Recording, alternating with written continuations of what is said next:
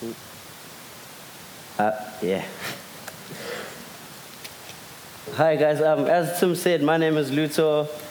Uh, it's really, and I'm nervous, and it's really nice to be with you all. Um, like yeah, like you said, I'm the youth pastor here at Olive Tree, so I look after your teenagers. Uh, the reason they're not dead is because Alec and my team do such a good job of reining it in, and I get really excited. And so yeah, it's been an absolute journey of the last what four years. Before I, like I've been here for four years now, and but I've been leading the youth for two. Um, yeah, it's been really exciting, and yeah, so um, yeah, as Tim said, Ross spoke into uh, into uh, compliment. I think it was yeah, compliment versus compete last week. Uh, and I'm not going to go into detail about what he said, but the first thing I want to know, just before I say like on the record, is that I didn't want to preach this message. Four weeks ago, five weeks ago, when we started writing this thing and talking about relationships, I was the first to go, hey, I don't feel qualified to speak into relationships. At the time, I'd only been in a relationship for a week. So I was like, so on that bombshell, I've got a girlfriend now.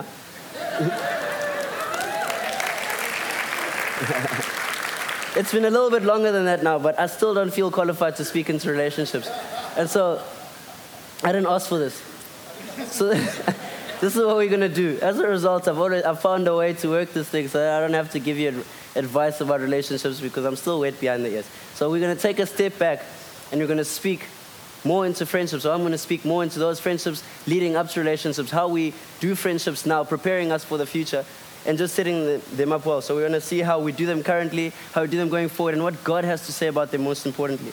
So when we were starting to have this conversation, I remember I was sitting in a car with a friend and my girlfriend, and we were having this conversation. I realized we've got such different ideas and expectations of what friendships should be, what they should consist of. And then I opened that conversation up to teenagers at Teen Church, and that thing was stretched even further. Because people have their ideas based on their experiences, what they've gone through, what people have done to them, what their parents have taught them because of what their parents had experienced and all that stuff. And so we carry our own ideas into this. And then we can't agree on what friends are or we, when we can't agree on anything, we go to the dictionary to find out what the objective standard is. And so here it is. The dictionary definition is uh, someone whom you have a bond or mutual affection with. So someone who you have a bond with or mutual affection. Now, from my observation, I looked at this and we looked at this and, and we decided, no, no, that's not exactly it. It's not right now in our culture, it's not so much mutual affection, but mutual gain or mutual benefit. And so we choose our friends based on what they can do for us, what they do for me. How do you make me feel? Can you say the, nice, the right things when I want you to say them? Can you make me feel better? Can you make me look better? And so we want to know the popular people. We want to know the boss. We want to meet the preachers. We want to meet people like me. We want to date rugby players because those people give you clout in young people language. I was just joking about me. I was absolutely joking about. I want to put that out there right now. I was joking. But we want to meet popular people and the people that are because of how they make us look. A while back, I was, a long while back, I was, uh, as you know, Reno came to this church, and so I was friends with him somehow. And then they invited us to lunch, and he lived with Curwin. And I was so tempted the whole time to just show the world that, hey, I'm hanging out with Curwin Bosch and Reno Smith because it's just like, hey, look at what that's going to do for me.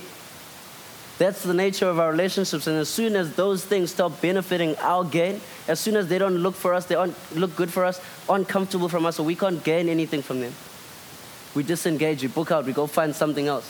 We go find other people. And so we've, got cons- we've built a culture of consumeristic relationships. And what consumeristic relationships do is that they breed pain.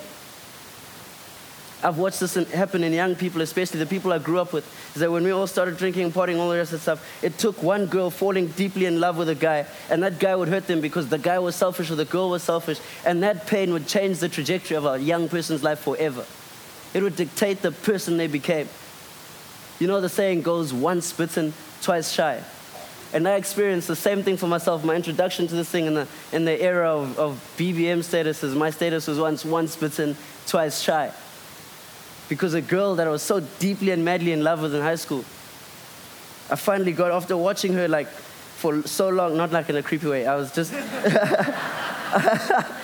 I just had my eyes on her for so long, and I wanted her so badly. And she was first my best friend, and then um, she dated a friend of mine, and then they broke up, and I was like, yes, because now it was my chance. And like I was too scared to tell her anything. But after like six long months of wanting her, my friend gave me what we call a through ball in young people language.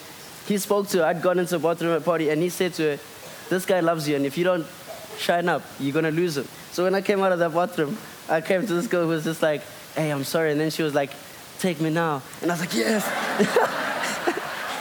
and so I got into this relationship which lasted about two weeks, and at the end of two weeks, she absolutely broke my heart. That was the first time I've ever cried for a girl.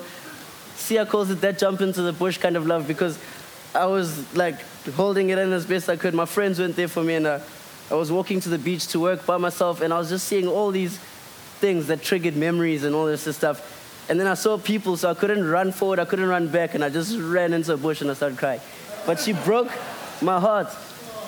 And on a serious note, that my pain made the decisions for me in that instant. Never again. I'm never gonna let a girl that close to me. I'm never gonna let them do that this far and no further. I'm holding them at arm's length. I'm gonna get what I need. I'm gonna get mine, and then I'm gonna leave. Lucky for me, Jesus was about to have an encounter with me, and I didn't have to stay in that space for long, but I hurt people in the process. And so, hurt people hurt people because our, the nature of our relationships is consumeristic. We want what we get, nothing more, nothing less. now, I lost my place in the first, first service. I've numbered my pages now, so it's not going to happen again. Learn my lesson. Yeah, so we find people scary, and people find us scary. And so we walk around after we've been hurt with these questions in our head, hold, like looking at people from far. What do you want from me? Are you going to hurt me? Can I trust you? And it's all fear based, based on the things we've heard, been told, and been taught and experienced for ourselves. So I'm going to make a case for friendship in a sense, why we should have them, what they should be like, and then hopefully we can work our way forward from there and have a better vision for how we do our friendships. The first point is that you need friends. Now, if you're luck, not lucky, but if you're in, actually, uh, let me start like this. You're lucky now because you get to hear me preach and not do announcements in the 6:30 service. I do this on, I just say the most random stuff off the top of my head and often gets me in trouble. But somehow people enjoy it. But anyways, if you were here two weeks ago, you wouldn't have heard me do announcements. So I would have done a message on community. And in that message for community, I was going, you need community. That was my first point and most important point is that you need community. People asking the question that can I do church alone at home? And the answer was yes, you can, but it's not going to be good for you. It's not going to be beneficial. It's better if you did it with community. And the scripture I used to back up was Ecclesiastes 4, verse 9 to 12. Two are better than one because they have good return on their labor. If either of them falls down, one can help the other up. But pity anyone who falls and has no one to help them up. Also, if two lie down together, they will keep warm. But how can you keep warm alone? Use a blanket if you're single. Um, said that last week as well, not changing it. Though one may be overpowered, two can defend themselves, and a cord of three is not quickly broken. The case he's making here is a case for community, a case for friends, and that everything you go through, including the pains, the suffering of life that life will inevitably bring, it's better to go through that stuff with people, preferably good people who care about you. So you need friends. Everything I've gone through in my life, like I, I met people at a young, young stage. They cared about me. They've sh- like they showed me good friendship. They picked me up when I was down. They came through for me in tough seasons, all the that stuff. And now, because I've had good people around me, because I've had friends to count on, I'm here speaking to you guys. I get to do the thing I love because of the people who invested into my life. You need people, you need friends. Now, here's the second thing about friends because we've all heard these cliches like those who matter don't mind, and those who don't mind, who mind don't matter, something like that. And the implication is that if people don't have anything nice to say, then they shouldn't say anything to you at all. And that's not what friendships should be about. The thing about friendships is that friendships need to be necessary, not nice. Friends need to be necessary, not always nice. Yes, of course, it's nice when like things are good, be nice, but sometimes friends must be willing to tell you the things that you're not willing to hear. Sometimes friends must be willing to correct you when you're wrong. Sometimes friends must be willing to hurt you for the sake of your growth. It says in Proverbs 27, 27 verse 5 to 6 Better is open rebuke than hidden love. Wounds from a friend can be trusted, but an enemy multiplies kisses. The case he's making here is that it's better to be hurt by people that care about you for the sake of your growth than people professing to love you and watching you do the wrong thing to your peril. I hope I'm using the right word there. Yes. and then Hebrews 12 takes us thought further and it tells us that God disciplines those he loves. And I know from having a close single mom that discipline is not always pleasant. In fact, they say that discipline is not always nice in the moment, but I respect and I honor my mom for doing it now because of the person I've t- turned out to be. And it says here that God disciplines those he loves, and the fruit of that is righteousness and peace for those who are trained by it. Friends that care about you, friends that have your best interest in heart, will say things that you don't want to hear, things that aren't always nice but necessary to build you up, to give you righteousness and peace in your life. And then the third point friends should prepare you, or if you're already married, should enrich your relationship life, your romantic relationships. So when I was in the Eastern Cape uh, in 2015, my brother and I went through the initiation process, and when we came out the other end, you go into this room where your where, where the lady elders, the woman elders come first, and they give you advice, they give you gifts, they give you money, and they speak into your life. And then you go out of that room and you go into a kraal. I found out in the first service it's called a kraal in English. I was going, you go into Ismaya, or Ubshanting is closer. And you go into this thing and you sit down again, and then the elder men come and they give you their gifts and they give you money, but most of them give you a really small amount of money, a really small and seems un- insignificant amount of money. So some of them will come and they'll give you two rand and they'll say, What you do with this two rand now is going to dictate what you do with a bigger amount of money later in life. Build your house with this money. Obviously, in the moment, I'm like, oh, bro, you lying? You're just stingy because you want to go buy yourself PS. but it's a stretch. It's, but it's a stewardship message. Um, message. it's like, it's, yeah, the ladies are more generous because they don't drink, so they give you like 20 bucks. the lesson still works for 20 bucks, you know what I mean? So, so anyways, but that's not the point. But the lesson is that it is a stewardship lesson. Is that it's like the Matthew principle. Those who have even more will be given. Those who have none, even that will be taken away. It sounds unfair. It sounds rough. And it's just said this way again is that if you're faithful with little, little, then you'll be trusted with more. That's the same thing for your friendships. In fact, I was speaking to Rick, who put this into the friendship context. We were speaking at young adults, and they asked him how he chooses to do his friendships with the people he lives with, with us, myself, Sia, my brother, all the rest. And he says, I choose to do my friendships with these guys the way I want my marriage to be. And so I don't go to sleep with something in my heart against this guy. I don't go to sleep angry. I don't I have the conversation. I love these guys. The way I want to treat my wife one day is the way I'm going to start building with these guys now. The way I use that 2 rand is the way I'm going to use my 200,000 rand later in life. And that's so friendships, rich friendships should prepare you for your marriage life. How you treat girls now, how you engage with people that are that are different to you all counts on how you're going to treat women later when it's your girlfriend, when it's your spouse. And then beyond that, just being super, like, what can I say, adaptable, super rich in your, in your relationship comes from being around people that are different to you. When you are around other, other genders without an agenda, just being good friends, you pick up things that you can take into your marriage that will be good for you. When you're around people that are different to you in culture, you pick up stuff that's different to you. I was saying that this has benefited me in my life that I can walk into different spaces and be accepted because on one end, I'm Xhosa through and through. I'm like, black as they come. I can just like sit and do things the black way.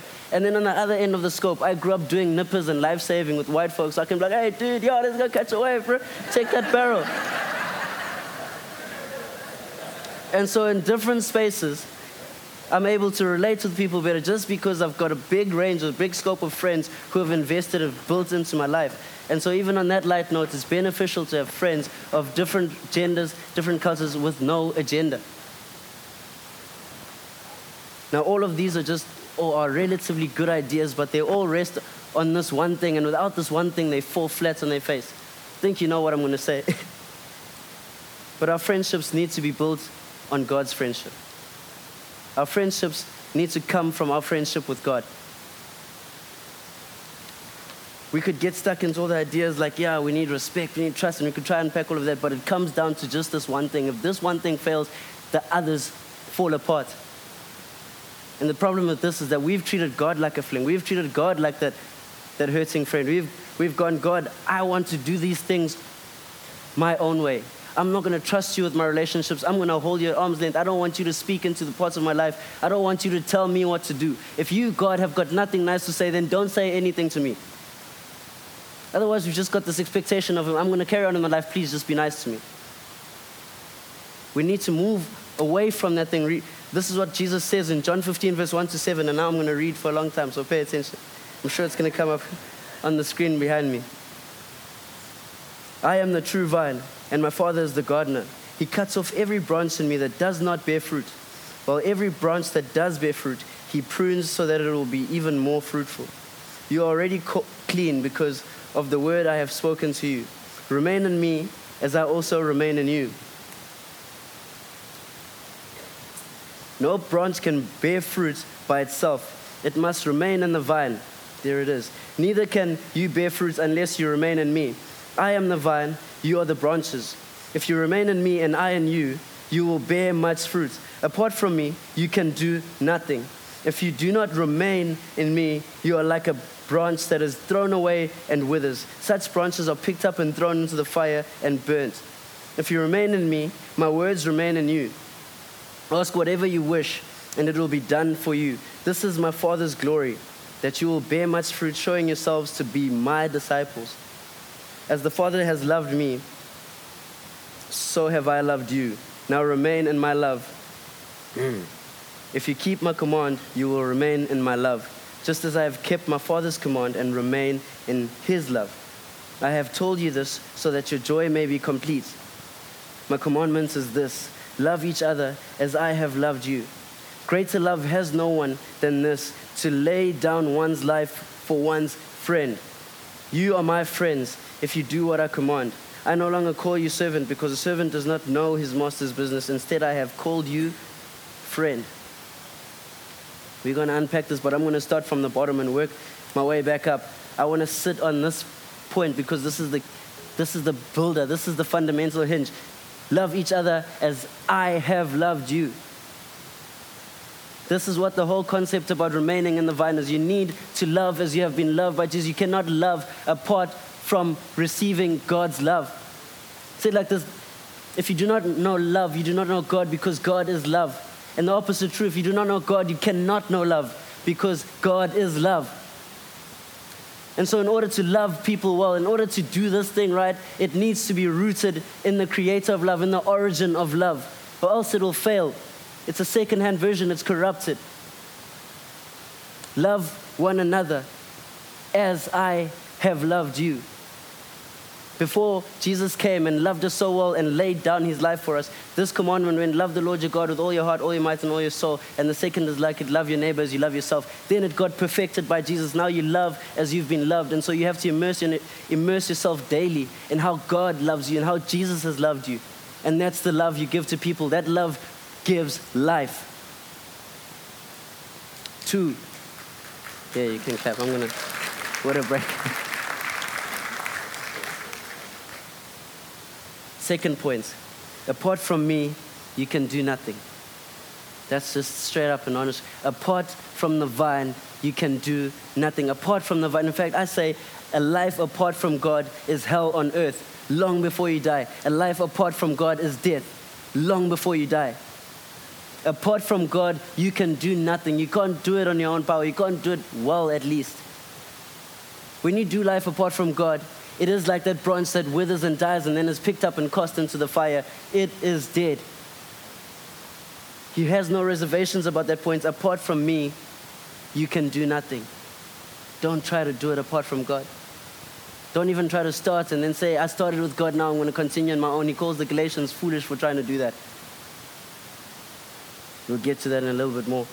Well, number three, well, every branch does not bear fruit, he prunes, I mean, well, every branch that does bear fruit, he prunes so that it will bear even more fruit, so that it will be even more fruitful. I had to look up what, I knew what pruning was in some sense, but I had to look up the dif- dictionary dif- definition and it said this to trim a tree, shrub, or bush by cutting away dead or overgrown branches or stems, especially to encourage growth.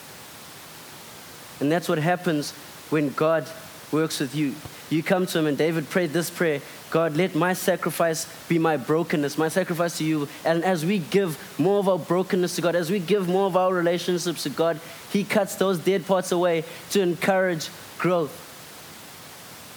And somewhere in there, there's that process of discipline where God disciplines those love. Sometimes it's uncomfortable, sometimes it hurts, sometimes you don't understand what's going on. But it's for your growth, for your benefit.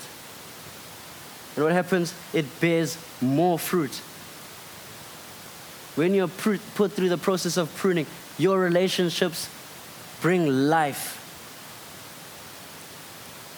Number four, I have called you friend. This is one of the things I've got to call about because we've all got this expectation of friends that they should bring when I spoke, you guys, it's like 50 50. When I spoke to the teenagers, I said 50 50. If that person doesn't give me what I give them, they need to give me what I give them. They need to put in what I put in. They need to be willing to invest. i have had enough of my friends who don't message me, check up on me, check if I'm good, even though I don't do that. People want 50 50. And the thing about love, this love, and God calling you friend, is that it says, while we were still sinners, Christ died for us. He called us friend when we didn't deserve to be called friend, when we hadn't earned the privilege of being called his friends. When we couldn't do anything right, that's when he called us friends because it says, This is the true marking of friend, that he would lay down his life for his friends. That's the ultimate act of love. And so Jesus loved us like a friend, related to us like a friend, before we could give anything back to him. And powerful people know because of that that we give 100% into a relationship, 100% into a friendship, because Jesus has called me friend. I'm going to call other people friends, despite what they do or can do to me. We give 100 because that's who we are. Despite what other people can give back to you. I remember when I was a kid, I said this earlier, the same guys who taught me nippers, pulled me into their families, looked after me like, and now they are family. I can walk into any of these guys' families, I can call their parents, they can come to my house whenever. We're like family, but I had nothing. My parents had nothing. It was the era of the teacher strikes where teachers had just had their salaries re- reduced. And I had nothing to offer anyone except my friendship. And my friends gave me everything they had for me. They pulled me into the family. They looked out for me when I had nothing for them. Now that I'm in a place to give, I get to give back. But it's out of the will of my heart, out of the things that God has done for me, that I get to do that for them. They didn't have that expectation or ask of me, and I don't have that expectation or ask of them. The principle is freely you have been given, freely give. And the emphasis is that Jesus has called you friend. And now the last point in closing is in the scripture, the thing you hear over and over and over and over again, the emphasis is on that remain. Remain in me remain in me. Sometimes you're going to go through pruning, it's going to hurt, and you're not going to understand. Remain in the vine. Sometimes people are going to hurt you and you're not going to think it's fair. Remain in the vine. Sometimes your relationship spaces are going to hurt. You need to remain in Jesus. Remain in me. When you flop and you fall, remain in me when you're feeling guilty, sinful, shame, all the rest of that condemnation remain in me. That was my problem for so long trying to be a Christian on my own, is that I would fly and then I'd fall and then I wouldn't remain. I'd come back when the chips were up again. And when my friends were around me and they got to encourage me, they got to remind me of my identity, who Jesus was in my life, they constantly pushed me to remain in Him. Then I could fly, then I could grow as a Christian. It's in remaining that you find growth. It's in relationship and in remaining that you find life, and your relationships bring life. Remain, remain, remain in Him. On that bombshell, can we bow our heads? Now I'm going to pray. Father, thank you so much that while we were still sinners, you loved us. Thank you that you called us friend. Thank you that you've made us righteous. Thank you that because you love us, you discipline us, you put us through um, a process of pruning where we give you our dead parts and you replace them with life. Parts that bring life. Thank you that you bring life to our relationships and every other aspect of our life. And I, I just pray that as we leave here, we could take that into our week. We could take you, the vine, the true vine, into our, into our weeks. And that the way we do relationships going forward is, is rooted in you, rooted, rooted in your word. I just pray that we could remain in you. In your name we pray. Amen. Cool. Thank you so much, guys.